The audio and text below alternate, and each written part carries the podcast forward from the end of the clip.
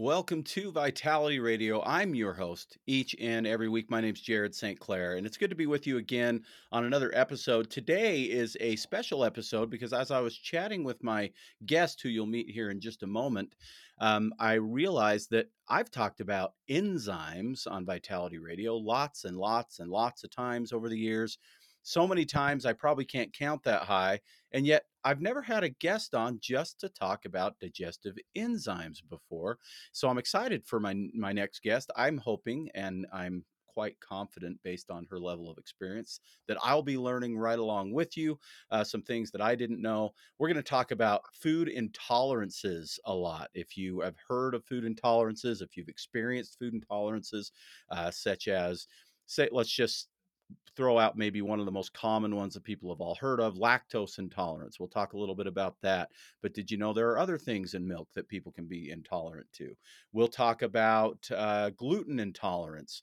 And uh, we've all heard of gluten intolerance and gluten free this and gluten free that. We'll talk about why that's a thing if you're not one of the lucky ones who gets to look for labeling like that.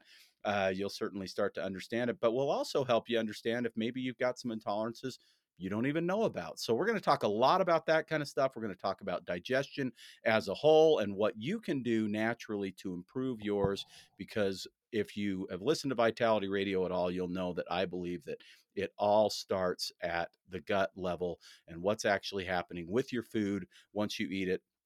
And of course, let we we can't forget what you actually eat uh, in that process either. So I'd like to welcome my guest Julia Craven to the show. She is the vice president of education for what I believe is the greatest of all enzyme companies out there, Enzymedica, and uh, I with without any more introduction than that, Julia, welcome to Vitality Radio.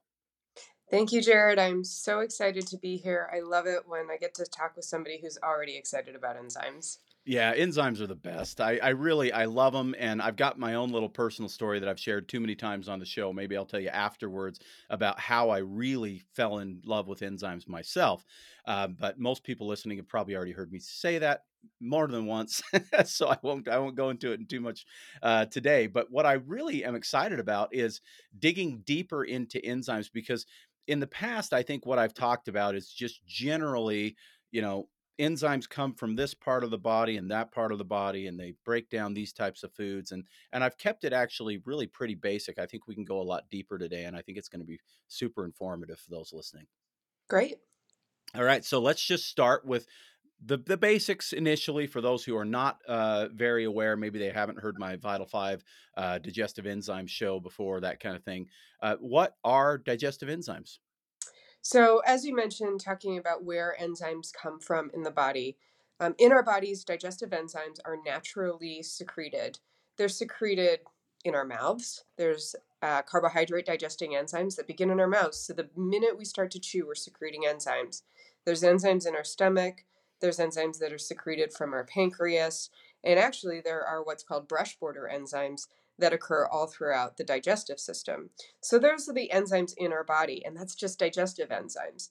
There are actually over 75,000 enzymes in the human body, which are responsible for every catalytic process in the body. So, without enzymes, there is no life. Enzymes are the definition of the spark of life. So, that in and of itself is really, really cool and gets me excited about enzymes.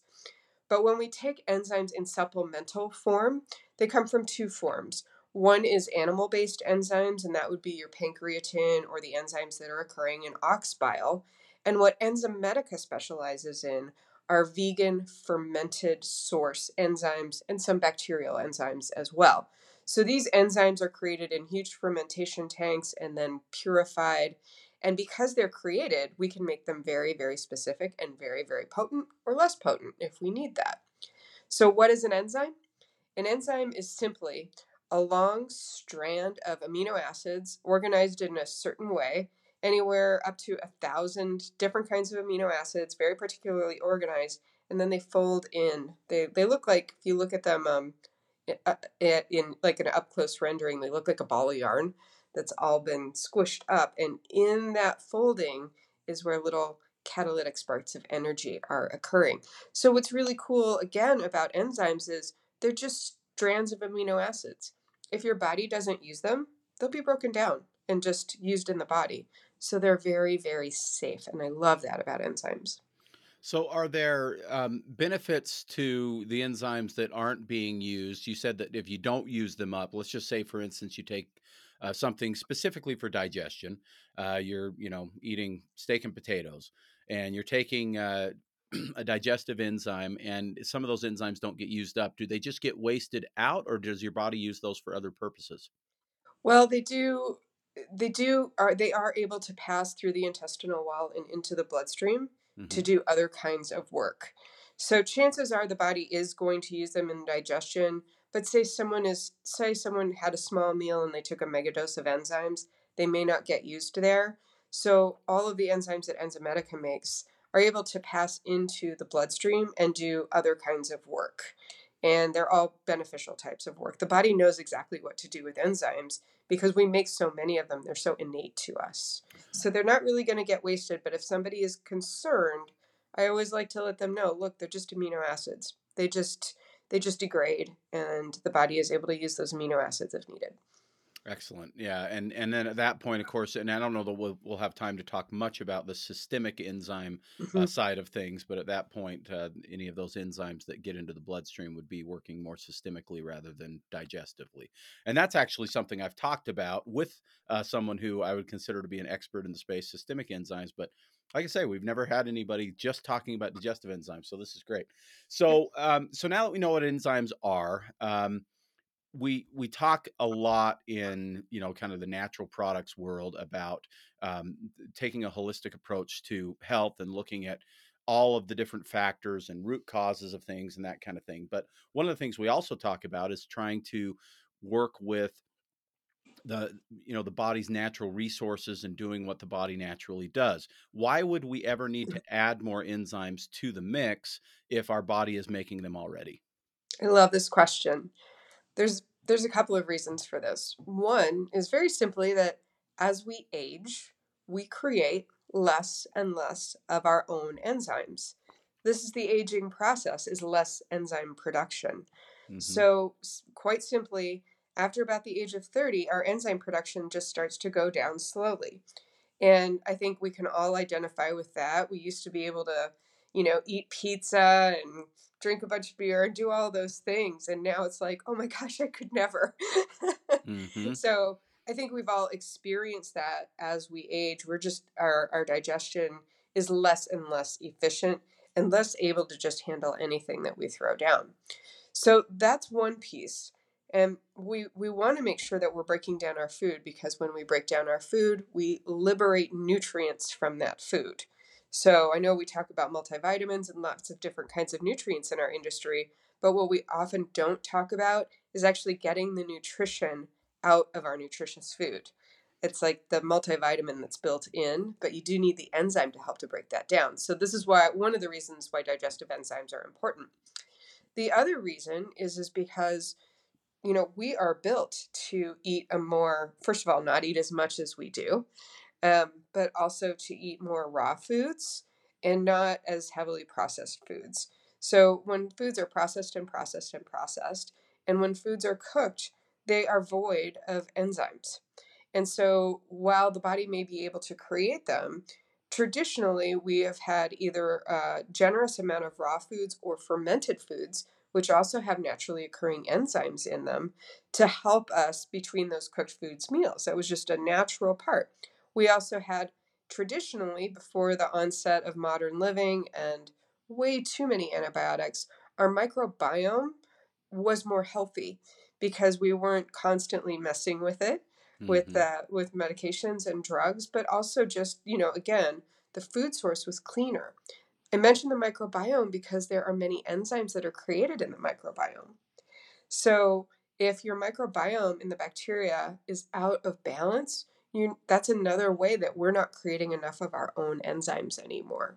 So it all comes down to wanting to get the good nutrition out of our food and also to help to support elimination. If we're able to break our foods down better, we're able to eliminate more easily. These are essentials for good health.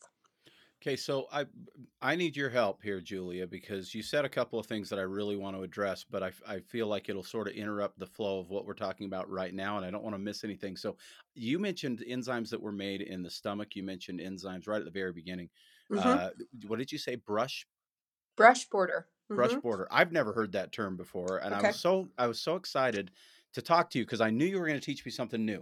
So I want to talk about those. So don't let me forget those. Those have to come back up. But based on what you just said, what it sounds like basically you're saying is that there is a there's obviously a need for enzymes. Our body makes a lot of enzymes, but essentially, like so many other things that we talk about all the time, um, modern living has kind of screwed up the program to so some extent, right? We've Correct. got antibiotics. We've got glyphosate, which is a human antibiotic. We have um, you know, a, a whole different level and different types of stressors that are on our bodies uh, that create issues. We are eating on the run more than we've ever eaten before. One thing I always mention to people is if if you're thinking that getting your drive-through meal is is a problem because of what you're eating, that's only part of the problem. The other part of the problem is that you're getting a drive-through meal, right? You're on the hmm run to I don't know what it is, your dentist appointment or wherever you're heading at the moment, and you're wolfing that thing down under stress at stoplights and in traffic and all the other things. You're not in a rest and digest situation, so then your body is is not going to be able to produce the enzymes that it needs to produce in that fight or flight mode that we find ourselves in so often when we eat and so on and so on and so on right the crops aren't as uh, nutrient dense as they used to be and there's just so many things. I just was talking yesterday and i'm trying to think of how this will lay out. I think your episode will be about a week after this episode i just recorded but i was just talking with a gentleman from the non-gmo project Great. uh, and i did an hour and 10 minutes with him and it was just awesome like one of my favorite interviews i've ever done. One of the things that he brought up that i thought was so interesting that frankly I haven't thought about, and I almost had to kick myself for not thinking about this. But I'm curious what your take is on it as it relates to human nutrition, digestive enzymes, probiotics, and things like that. As he said, one of the biggest issues with genetic modification and non organic farming, you know, conventional farming, is that we talk about the human microbiome ad nauseum. It's it, everybody talks about the human microbiome, but we don't talk about the soil microbiome Right. And how messed up the soil microbiome is. We talk about soil depletion of minerals and things like that, but I didn't even think about spraying Roundup on a crop seven times more because it's a genetically modified crop, how that could impact the microbiome of the soil, and then therefore how that microbiome in the soil being all altered would alter the food, which would then alter our digestive processes. Absolutely. I mean, you mentioned glyphosates, and that's one of the worst things that gets into our microbiome, unfortunately. Um, can can really really wreak havoc. It's one of the reasons that we see so much leaky gut, Yeah. which mean many times people don't even know they have leaky gut, but they end up with a food intolerance and think, "How did I get here? Nobody in my family has this." Well, a lot of times it's the glyphosates. Um, for me personally, you know, I had a fantastic mother that every time I got strep throat, I got antibiotics. Mm-hmm. And so that was a good care of setup as well. And Yep. so it's this compound effect.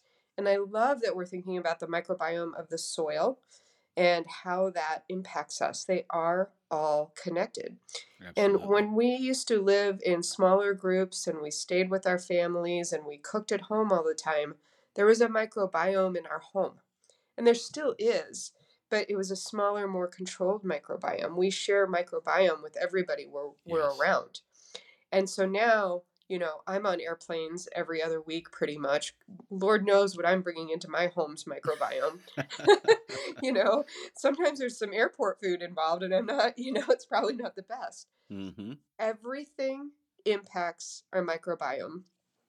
And now what's super interesting is they're t- starting to talk about what's called the psychobiome, which is how the microbiome impacts our brains. The gut microbiome is impacting our brain's microbiome. Yeah. Very fascinating. Everything is connected, even if we haven't found it yet. Yeah, one of my favorite topics is psychobiotics. Uh, it sounds Oh, it sounds super futuristic, right? But uh, when we talk about the gut-brain connection and the gut being the second brain, and I've heard some researchers say maybe we should call it the first brain because we it's should call it the first brain really the more important what's happening there. Yeah. Mm-hmm. Fascinating stuff. all of that. It's it's amazing what we can accomplish. I already know that you and I could fill about nine shows, so we're gonna have to we're gonna have to be careful here. So okay, so I really am curious. Talk to me about so pancreatic enzymes. I would say are the ones that if someone is is familiar with enzymes to some degree, that's what they've heard of maybe 1st mm-hmm. right? Right. Um, we also have enzymes in the salivary glands coming out of the salivary glands, as you mentioned. One of the things I always tell people is if if you are a mom or you had a mom, I think almost everybody so far has had a mom.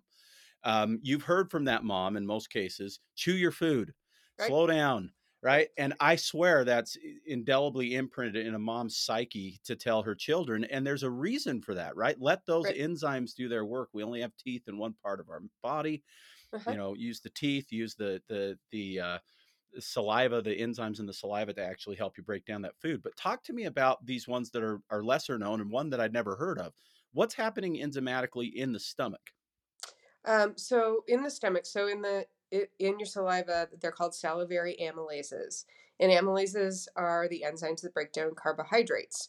Super interesting. If you ever want to take a little piece of bread and hold it in your mouth, you can actually taste sam- salivary amylases at work. That bread will get more sweet as it's starting to break down. So, Okay. okay, the body is wise, right? So it's, t- it's started to take care of carbohydrates in the mouth and through the swallowing process.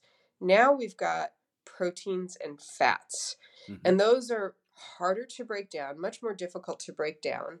And that is what is um, very present in secretions in the stomach, is these uh, protease enzymes to break down protein and lipase enzymes to help to break down fats. So, in addition to stomach acid, that is how food goes from a somewhat chewed solid form into a liquid form called chyme. And it has to get liquid because it needs to go through the valve in the lower stomach to get into the duodenum, and then more enzymes are squirted out from the pancreas. And Mhm. so it has to get into a liquid form, and this happens via the stomach acid and the enzymes because of this, it's one of the reasons I'm so passionate about talking about maintaining stomach acid and not Yeah. suppressing or neutralizing it when we're dealing with occasional heartburn. Right. Yeah. So, well, let's talk about that just briefly. I've definitely Mhm. talked a lot about reflux on the show, and I have a fun story about that too. Well, actually, it's a horribly unfun story, but uh, but a story nonetheless that explains the um, you know kind of how the whole reflux thing works, and of course how modern medicine is trying to cure it by ignoring it completely and going in the opposite direction of of hmm a cure uh, with PPIs and things. So, what can we do, or what do we do? um, as people, particularly in this country, uh, that would then short circuit some of those processes. Well, you brought up a great one to begin with chew your food. And it's hmm not just to get those salivary amylases going, it's actually to prepare the body for the digestive process. So, going back to our drive through on the stressed out on the way to the dentist, you hmm know, fight or flight, the digestive process is not going to be working very well because you're stressed out. So, the Right. simple act of stopping and chewing your food actually has preparatory activity far down the line. Very important. The other thing is obviously food choices. Now, everybody thinks that heartburn happens because it's too much beer and too much chicken wings, hmm and it's it's all dietary choices. And while dietary choices can have a lot to do with it, there are still those people that are making all the right choices and they're still suffering. So there's a few other things that are happening. And what's essentially happening is it's acid in the wrong place at the wrong time and uh, it's acid that is coming up into the lower esophageal sphincter, the top of the stomach, and that's where you feel that sensation of heartburn. So chocolate can lower the can um, affect the lower esophageal sphincter. It's basically relaxing it so it's open, and then the acid comes up, and that's what you feel. hmm It can be chocolate. It can be fatty foods, even healthy fats. It can be alcohol, especially at night. So, you know, when we have our, you know, one glass of wine or something at night, that can actually be a huge culprit. And I bring this up because if it was as easy as just letting go of the beer and the chicken wings and things like that, we wouldn't have 30% of Americans who are suffering from heartburn once a week and 10% every day. hmm So it is not always that you're making poor eating choices, especially people that we see in the health food store. They're Right. trying everything they can. Sometimes it's that something is pressing on the gut. Um, now, we all know about pregnancy and heartburn, but sometimes it's carrying extra weight around the gut. hmm And sometimes it's dysbiosis lower in the intestines, creating gas, which is pushing up on the gut. You know, Sometimes it's low acid. So there can be so many things, and it's really a matter of saying, okay, it's it's not just that I'm making the wrong food choices. Maybe there's something else going on. I'm glad you said what you just said about the lower gut because I tell people all the time, and and you've you, clearly you and I are on the same page in a lot of areas. This whole connection of everything, right, from the soil microbiome to the human microbiome and everything else. But the digestive system is like this big tube, you know, from the mouth to the anus, right, and hmm everything that's happening from the top to the bottom matters and it matters up and it matters down and um, i don't think most people think about things like leaky gut or um, uh, ibs or things like that as potential uh, root causes or at least significant factors in heartburn because they think of hmm heartburn is up here right it's up in the esophagus or a reflux is up here so how could my what's going on in my colon have anything to do with that right right, right. yeah, I, I love that you brought that up. uh, it's it's a very little under. It, it took me quite a bit of reading to really get down into the statistics around SIBO and heartburn, hmm around just basic gut imbalance and heartburn, um, and food intolerances and heartburn. Lots of people don't know that, but because they're not breaking down the food well lower on down the line, they're having issues. Yeah, absolutely. Okay, so then uh, I'm trying to think if there's anything else that we need to cover in that area. Is there anything else that you want to hit before we move on to food intolerances? I just want to encourage people to really um, to really take pause before they go down the route of a PPI because they can be very hard to get off of. and we're talking about Nexium and Prilosec and Prevacid, all the uh, the the reflux medications. Some many of which now are over the counter, so you don't even have to get your doctor to sign off on it. You can just go start using it, right? Um, Correct. one of my favorite things to do is to help people figure out how to get their gut lined up well enough that they don't need PPIs anymore. But as you said, it is a challenge once somebody's been on one for a few years or in some cases decades, which they were Right. never approved by the FDA to be on for more than 12 weeks anyway. Right. Um, then we have a problem. So, yes, absolutely. If you're on a PPI, I'll just say this is my own little public health uh, announcement. Okay, this is not sponsored by the FDA, um, but uh, my my announcement would be: if you're on a PPI or if you're considering one, please educate yourself on why that is probably doing substantially more harm than it is good and that there are alternatives that you can use. If you're curious about that i've actually done multiple shows on that in the past. We won't go into it in great detail here. Um, but yeah word of warning, like you said, if somebody's considering a PPI, it's that's not the issue. And all you're going to do is cover up a symptom while creating many, many more issues down the road. So, couldn't I'm going to keep my that. mouth shut because I could talk about this for about three hours. So well, um, we may just have to do a show all about that sure. because it's it's a kind of a passion thing for me Me because too. I did experience uh, when I was younger and and I'll just say quote unquote dumber uh, about my diet and my stress levels and things like that. I created a big issue for my, for myself. Like I said, I've told the story in, uh, a lot on the show, but um, you know I haven't had reflux for 24 years because I figured out enzymes and I figured out probiotics and I figured out eating in a non-stressed um, uh, environment and so on and so forth and i'm i'm fine and i've been fine but when i was 26 i was in terrible shape when it comes to my digestive system and and hmm reflux and all that kind of stuff so i know what it's like to be there and i know what it's like to not be there and you don't want to be there so uh, yeah, listen to what, what julia's telling you and she'll help you figure out how to stay away from it but let's talk about this food intolerance thing um, I think the two most common things people know about are lactose intolerance and gluten intolerance. And then, of hmm course, gluten intolerance um, is not the same as celiac, which is even more severe. But uh, beyond that, I don't know that most people, at least that aren't struggling with an intolerance or know that they're struggling with an intolerance, uh, know a whole lot about it, why it happens, and what might be going on. Well, I love that we're going to talk about lactose intolerance because it is so well known. A lot of times people have taken what what is believed to be the enzyme to help to break down dairy, and that Mhm. is an enzyme called lactase. We do create lactase naturally in our gut. We just don't create a lot. We're not supposed to eat that much. So, um, but you know, we're from a culture that loves its cheese and ice cream, and so we end up eating a lot more dairy than our bodies are prepared for.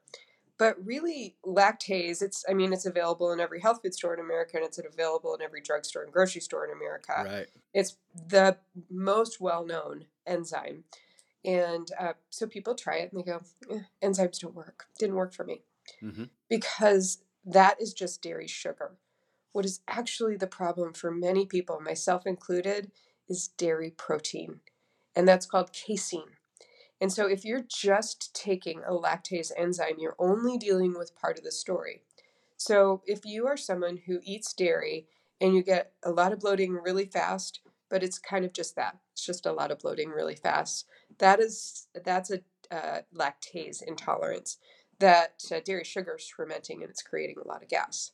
Okay. But if it's more than just a lot of bloating, maybe there's some cramping, some discomfort, or you have other kinds of symptoms like skin rashes are common for both casein and for gluten, so both for dairy sugar and for wheat. I'm sorry, for both dairy protein and wheat protein. hmm Um, then we're looking at something different, and that is where you take proteases to help to break down that that casein. So one of the most fascinating things I ever learned was about what we call caseomorphic peptides. These Okay. casomorphic peptides can um, are um, in our uh, in our generate in our bloodstream after we eat dairy. So those casein proteins go into our bloodstream. They're able to cross the blood-brain barrier, and that's where people get the brain fog, the depression, the mood issues, the anxiety sometimes from either gluten or casein proteins. They're actually quite similar. They both have morphic peptides, so they're binding to the morphine receptor sites in the brain and hmm. wreaking havoc. So, a lot of times when you're talking with people and you suggest, you know, maybe dairy's an issue, maybe think about dropping dairy from your diet, and they kind of jump on you. It's one of the least favorite things to talk about because they're like, no, I love my ice cream and I love my cheese. Right. like, oh, that's caseomorphic peptides in action. People will often say, I feel really soothed after I eat cheese. I Hmm. have to have my nighttime ice cream. It's they're they're having a little bit of that response that's actually a neurotransmitter response. So So mentally it feels good, but physically they're struggling. yeah. Mhm. Interesting. Yeah, that's that's uh, really fascinating. I did not know that. So thanks for sharing that. Go on. So well, and it took me, you know, 10 years to get there too. I didn't eat any dairy, but don't take my absolutely plain organic Greek yogurt. It was, you know, one of my foods that I ate. Got a lot Uh-huh. of protein, not a lot of sugar. And finally, my partner convinced me a couple years ago, and I was like, I don't like you. You were right. so, it's really important if there's dairy intolerance to make sure that you get an enzyme that has both the enzymes to break down the dairy protein and the dairy sugar. Now, I know some people do sit down and just eat a brick of cheese. However, we're usually eating dairy in context of a meal. right. So it's it's a better choice if you can also have an enzyme that will break down the whole meal around it as well, and not just hmm be super targeted at dairy. And so that's where Enzymedica's lacto comes into play, because it also has enzymes to help to break down the carbohydrates, the fibers, all of that. So then here's the question because I think maybe the thing that is, uh, well, I'm not even going to say maybe. I know the thing that um, impedes the natural products consumer, the customer that walks into a store like Vitality Nutrition, um, that imp- impedes them, gets in the way of them really being able to make the choice that they need to make is in many cases just this feeling of overwhelm. They're looking in the digestive enzyme section. And just in your brand, Julia, you're part of the problem here. I know we are. we have a whole four foot shelf at Vitality Nutrition with your yellow and orangey labels of all the different things that you can use to digest. But I love what you just said that I think is really interesting because the common question, and and of course, if you come into Vitality Nutrition, we're going to help you make the decision that we think you know makes the most sense for you. Um, but the the common question is, okay, well, I'm buying into digestive enzymes. Now, which one do I take, right? Right. hmm And uh, I love the lacto formula because, like you said, it's more of a well rounded formula. You don't have to take necessarily an enzyme for your lactose intolerance um, and an enzyme for your casein intolerance and an enzyme for your uh, your need to digest uh, fat and carbohydrates and things like that. It's all rolled in there. But why would a customer choose to buy lacto versus, say, Digest Gold or Digest, one of your more hmm general formulas? So they're just um, they're they're tweaks in the formula. So all of our digestive formulas um, are, are I should say most of them are broad spectrum. They're going to cover the entire meal. Okay. But as an example, um, there's something like three times more lactase in the lacto formula than there is in our highest potency formula, Digest Gold. Most hmm people think of Digest Gold as being the highest potency. So think of lacto like Digest Gold for people who have a hard time digesting dairy. Okay. So it's going to have the highest potency in the lactase, but it also has specific proteases that are really, really good at breaking down dairy protein. That's the beautiful thing about enzymes and, and working with a company that knows enzymes. It's what we do. Enzymes are very specific. You need to know what you're doing with enzymes because it's not just about the most potent enzyme, it's about the right enzyme for the job. Right. Yes. Yeah. And I I, I love Mhm. that, and I do love that about your formulas is that you can really target into a specific area. And frankly, if you're not exactly sure what you're dealing with, you just know that when you eat, you don't feel good. Um, it's the cool thing about enzymes is that you can freely experiment with them and figure out what works for you. Right. You're not going to cause any harm uh, Right. in uh, testing out the lacto formula versus the digest gold or, or whatever else. Okay, so with what tips do you have for people, I guess, on trying to assess um, what it is in a meal that's bugging you? Because I have a lot of people that uh, come in and they say, Yeah, when I eat, I bloat, or I'm gassy, or I have constipation, or diarrhea, or cramping, or whatever. Um, how does some, someone try and figure out if they have a specific food intolerance versus they just don't digest things well? Comes back down to a good old fashioned food journal. I started food journaling, you know, 15 years ago to figure out what was making me bloated and not digestively bloated, but holding water bloated. Okay. And it's I know it, it might it might feel overwhelming for people, so it really can be so simple though. Take five minutes at the end of your night, or if you tend to journal first thing in the morning, and just write down everything that you ate. Um, as good as you can remember it. It's more important to be consistent than to be perfect Right. and and then like for me i would say you know i slept here's here's how much i slept did i feel anxiety um for me because i was looking at bloating i was weighing myself and being like how did i gain three pounds in a day? What did i eat? You hmm know? And for me it was gluten. Um and just some stats you know was i bloated? Did i have di- if those are things you're worried about did i have diarrhea? Did i get a headache? Just four or five things that are kind of your markers, the things that you're struggling with. Okay. And I promise you, within about two weeks, you're going to start to see a pattern.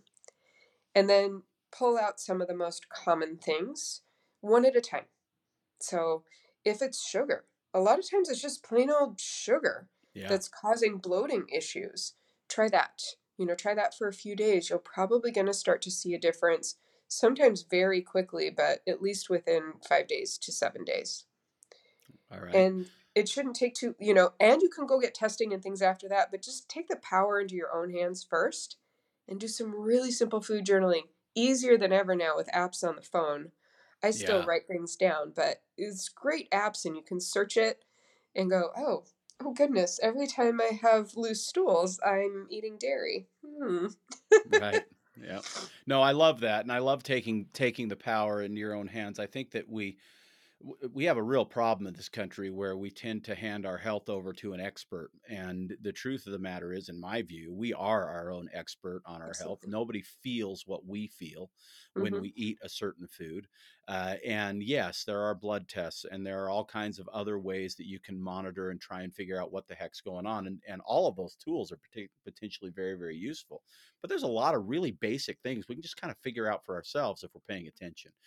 I think one of the single biggest things that you brought up with that food journal, and I'm so glad I didn't expect you to say that. Um, I didn't know what you were going to say to that question, uh, actually, and I'm glad you picked that because I think it's such a, it's so simple, and yet one of the things that I think is really a struggle, and and again, I'm going to correct myself. I know is really a struggle because I've experienced with so many of hundreds of people over the years at Vitality. Because we're sitting in the digestive health section of the store and we're having a conversation, and this individual is saying to me, um, "I I need probiotics or I need digestive Yeah. enzymes or I have IBS or I've got reflux or whatever, right? So we're over in that section. We're talking about all the possibilities.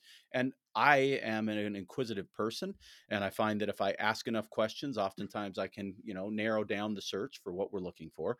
What I'm I frankly, I guess, never cease to be amazed by is how little people know about what's bugging them, Exactly. right? If if we teach one thing to people, and I, I've been in this industry for 30 years, taken many, many different kinds of things that have really changed my health, supplements, dietary changes, all of that. If we teach people how to listen to their bodies, Yes. we've done it. Yes, yes, yes. Awareness of just what's happening in there, right? Yeah. And it gets to a point after you cultivate this for a little while that you can say, you know, I've gotten to this place with gluten because I'm not celiac, just intolerant, just from leaky gut, you know, earlier in life, where I can say, yeah, I think I can have a little cheat today. And I'll take my enzymes along with it. That's maybe once a month or less for me. But that little cheat never used to be able to happen at all. Or I can say, I've been stressed out. I was on an airplane yesterday. I'm not doing that. So it's very important to be able to listen to yourself. Yeah, um, in so many ways, um, self awareness is important, and I think we we talk about it probably more with like uh, how we interact with people, but uh, self awareness of just what's going on inside this amazing body of ours, uh, and and what might be causing the problems. I was having a conversation with someone just two or three days ago. I can't remember when it was, a couple of days back, um, with uh, someone and asking them all the pertinent questions about you know why they felt bad after they eat and I said, okay, so is it a specific type of food that bugs you? Have you been able to isolate that? No, I think it's just about every time I eat. And I said, well, is it literally every time you eat? Well, no, some meals are fine, but most of my meals are a problem. Okay, so what's in those meals? Uh, I don't know, right? And and so, like you said, the food journal, it's it, monitoring this stuff is not fun. Nobody loves to pay attention to every single morsel they put in their mouth. But you also said something I think that is really, really critical. Better to be consistent than to be perfect with this thing. And as you become aware, what what's going to happen is you start to become aware of it, even if you're not writing it down. You start Mm-hmm. to recognize Mm-hmm. that, okay, I just had this meal. I feel this way. And I remember too that a few weeks ago I had this meal and I felt this way and then you can start to isolate and figure things out and and there's real value in that. So thank you, thank you. I think that's really really powerful stuff. So what about other food intolerances? Well, actually, let's go down below food intolerance a little bit. What do you think creates these food intolerances? Because most people, in my experience, um, used to be able to eat this and now I can't eat that anymore. But I Yeah. used to be able to eat it and it was never a problem, right? You've heard that Right. a thousand times, right? Mm-hmm. So what's Abs- going on here? Why could they do it and now they can't? well, a few reasons. I mean, just going back to the beginning of we're creating less enzymes as we age. That's hmm all there is to it. Okay. Um, So age is, is one major factor. Yep, and then the damage that occurs through age and through the exposure to glyphosates, medications, um, even surgeries sometimes can, you know, if it's around the GI, can impact the GI and how the GI is hmm responding. Many people have their gallbladders out. And they say, why does that matter? Why I still have pancreas, I'm still creating the enzyme. Well, the function of the gallbladder is to hold that, you know, that those pancreatic fluids and those enzymes and let them go after you eat. With no gallbladder, they're just kind of leaking all the time. So you may not get them when you need them, and you may not get them in concentrated form. We don't even have a statistic on how many Americans have their gallbladders out, but it's at least um, 900,000 a year, I believe. So think about that as, you Is know, it really annual growth rate of gallbladders being 900,000? Yeah. Oh my goodness. You know, I did the math on what that meant over a 20 year segment of time. And what blows my mind is that wow. now we're, you know, now keto is really popular. We're talking about good fats more than ever. We're like, Mm-hmm. yeah, you know, have your have your fatty fish, have your coconut oil, and then but we we don't ask if they have a gallbladder. So, Right. you know, lipases again, um, they are in the stomach, but they're also in the pancreas. So now let's think about the person who is on those medications that suppress stomach acid and they don't have a gallbladder. Now we have issues, and this is a lot of people. So, and they don't even think about it. They're like, "What? I had my gallbladder out when I was eight. What's the problem?" You know, Yeah. No, well, if it, if it's a disposable part uh, and you can live without it, it seems like medicine's going to try and help us do that. Get rid of it. right. I, I always equate how many gallbladder removals to how many uh, doctors have boats, but that's a whole different story. So anyway, um, so what if somebody what if somebody is starting from behind? What if somebody is dealing with no gallbladder and maybe they're 50 years old like I am. So age is is in the in the mix for sure because 50 year mhm. olds aren't doing what 20 year olds could do when it comes to enzymatic production, right? Nope. They don't have a gallbladder and they're dealing with um, symptoms. Uh, and I'm, I don't even necessarily care what symptoms. Maybe they're dealing with reflux or maybe they're dealing with IBS type symptoms or whatever. But they've already got, you know, kind of two strikes against them with those two things. hmm What does that person need to do to try and figure out how to feel good when they eat and not struggle with these things? Well, my first thing is always going to be diet. hmm We know what's not healthy. If it's neon green, it is not healthy. If that bread is just way too soft, there are stabilizers in there to make it that way. So hmm just start by getting the junk out, trying to remove as much sugar as possible, trying to make healthier choices in general. Because I always say, like, the body is meant to digest and the body is meant to cleanse, but we have to let them, and we keep getting in our own way. So that's one thing is like, can we just start by getting the junk out? And then also, can we start by looking at stress and rest levels in our lives? Because as you, um, you know, so eloquently mentioned the rest and digest. If hmm you are having problems sleeping, which is so many people, and you don't know how to rest, which I'm also 50, it's taken me this long until this year to figure out that rest is really important. It's not just about sleep, it's about rest. It is the biggest challenge of my health journey is getting enough rest. I and I I believe 100% Right. I'm not the greatest at achieving uh, and giving myself enough time to rest, and and it is critical. Absolutely. So those are the basics. You know, those are the things that we we say.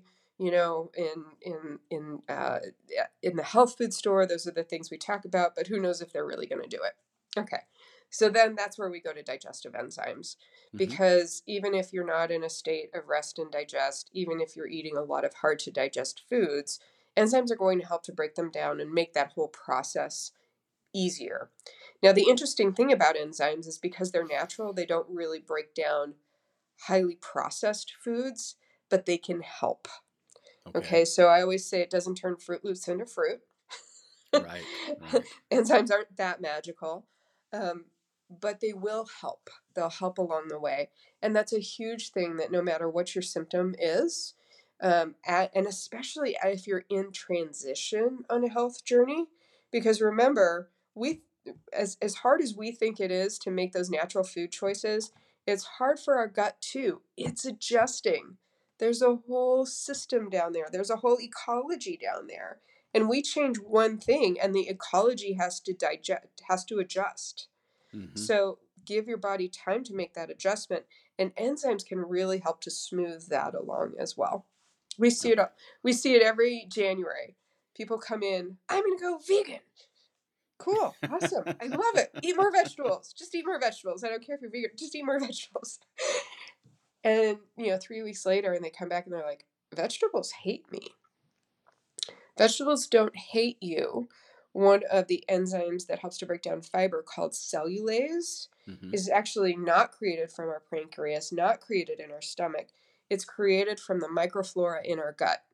So if you have a standard American SAD diet and you hmm don't have a lot of those you know, um, easily fermentable fibers that are also helping the probiotic, excuse me, the probiotics, the bacteria, all of that in your gut, you're not creating cellulase. So here we go pounding it with broccoli and kale all day long, and there's nothing there to help to break it down. Yeah, Yes. it's it's interesting too because I've had people, you know, especially people that are diagnosed with something pretty significant in their gut, like a Crohn's or an ulcerative hmm colitis or something. The worst enemy for that individual is a salad. Right. it'll absolutely tear them apart. Right. And and so what you're saying, of course, makes perfect sense. Their gut is in such a uh, such dysbiosis and so out of balance that uh, they can't break down the stuff that needs to be broken down, even in what would be considered a healthier meal. And it's so frustrating for people. They're trying to make the better choice. Yeah. And yet, it's like no good deed goes unpunished. yeah. Well, at a certain point, you you've you've gotten yourself, you know, so far down the road that you've got to kind of slowly build back hmm up to get to, you know, optimal health. So we're th- I'm going to commit you while you're on the air so that we have actual, um, you know, evidence that you agreed to this. So you better agree. We're going to need to do a part two Okay. because there's way too much stuff here, and we're up against about six more minutes before I've got to let you go. Okay. Six minutes is not enough for us. it's definitely not. There might we might have to commit to a part three, but I really do think this this information is really really well. I know it's very valuable. I think that people listening are going to really enjoy this episode and and what they've learned. So let's because we we know we're going to do part two now, right? Yes. Okay, all right. We can we know we're going to do part two. Let's spend another uh, five or six minutes on food intolerance and really kind of wrap up that topic as much as we can, and then we'll dive into some other stuff on the next one. So, how about if we list? Well, well, one of the questions is then, okay, we know about lactose intolerance. Now we know. I think most people listening probably aren't that familiar with casein or what it even is, but now we understand that a little bit more. Um, and then, of course, we've talked about gluten intolerance. Um, what other food intolerances? You just kind of touched on veggies and why that might be an issue. What other hmm intolerances intolerances are common that people need to kind of look out for as they're doing this food journal thing and trying to figure out why they feel what they feel when they eat? Well, uh, uh, one of them I'm going to call fat intolerance. It's not it's not typically thought of as a formal intolerance, hmm but really like if you don't have the gallbladder, if you're if you've suppressed your stomach acid for a really long time, fats can really wreak havoc. And so just have the knowledge of that because guess what? There's a fantastic enzyme for that. Lip- lipase is an enzyme that is so important. Like think about how what nutritional value fats bring, how much our brains need fat. Think about our, our bodies. If we're not breaking down that fat, um, it, it can really wreak havoc in our digestion that we feel, but it can also wreak a lot of havoc further on down the line if we're just not able to get the nutrients out of those fatty foods. So that's when I, I ask people to focus on, even though they may not think of it as a, a formal intolerance. Um, another intolerance that we don't think a lot about, but it is pretty prevalent, is phenols. Um, so phenols, we think of them as good things. They come from green tea, blueberries, a lot of highly nutritious foods. But some people just don't have an easy time being able to metabolize those phenolic compounds. And so just note if, like for me, um, if I was to drink red wine, I would just break out in a rash.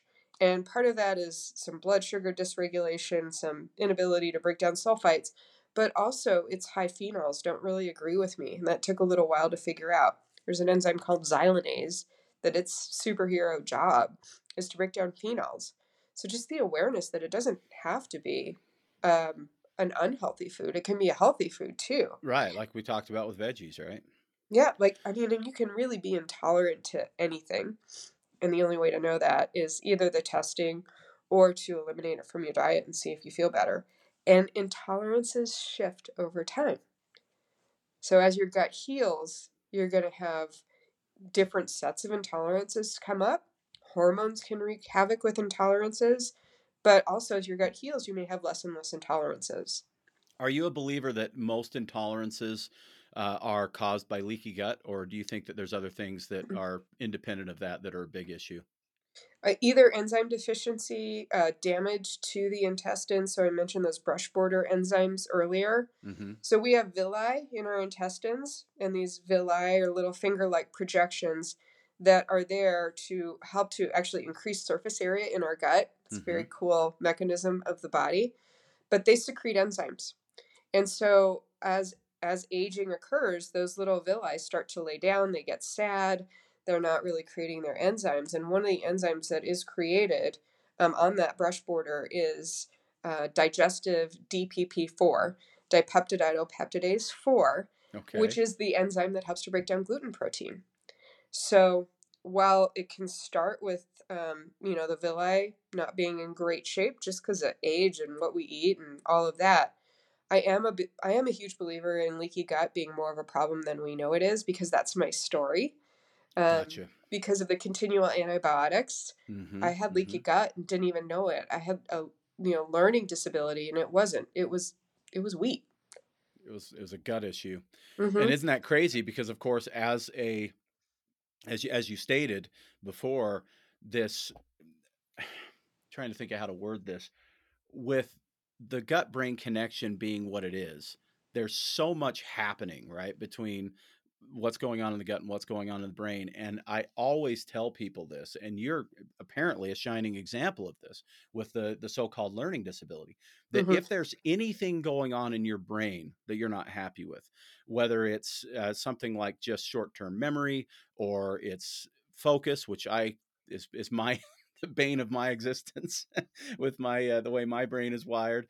Uh, whether it's a learning disability, whether it's uh, you know quick temper, depression, anxiety, whatever, do not bypass what's happening in the gut to try and figure out what's happening in the brain because hmm if the hmm brain is struggling in almost every case in my opinion the gut started struggling first Yeah, absolutely. There's a, a huge part of our nervous system is the vagus nerve. hmm It connects all the way from our lower GI at every point, all the way up, including even our lungs, to our brain. And what's interesting about the vagus nerve is it's bidirectional. So it's not just a nerve being sent one direction, it's a bidirectional superhighway. So our gut and all the parts of our respiratory respiratory system and our brain are always talking. So this yep is why when you get nervous or something's not right, you get that gut feeling, you clench, your right breathing gets shallow, and you get anxiety. Talking excellent instantaneously. yeah it's it's really crazy when you start to think about it but yeah if uh, I'll, I'll tell you that eh, ask yourself this if you're struggling with depression anxiety um, any type of wh- what i would consider one of the big d's right the stuff that you might be, get diagnosed with add ocd PTSD, even things like this. Yes, there are things that can, you know, quote unquote, trigger some of those feelings for sure, life experiences and and and stresses and all this kind of stuff. But whenever I talk to people that are dealing with those types of issues and I ask them what's going on with their gut health, they almost without exception will tell me, well, I'm not do, doing too hot down there either, right? There's something else going on that they've recognized in their gut um, but most people at this point have not put those two things together and and uh, come up with the the answer to that question that maybe the mental thing is actually a gut thing.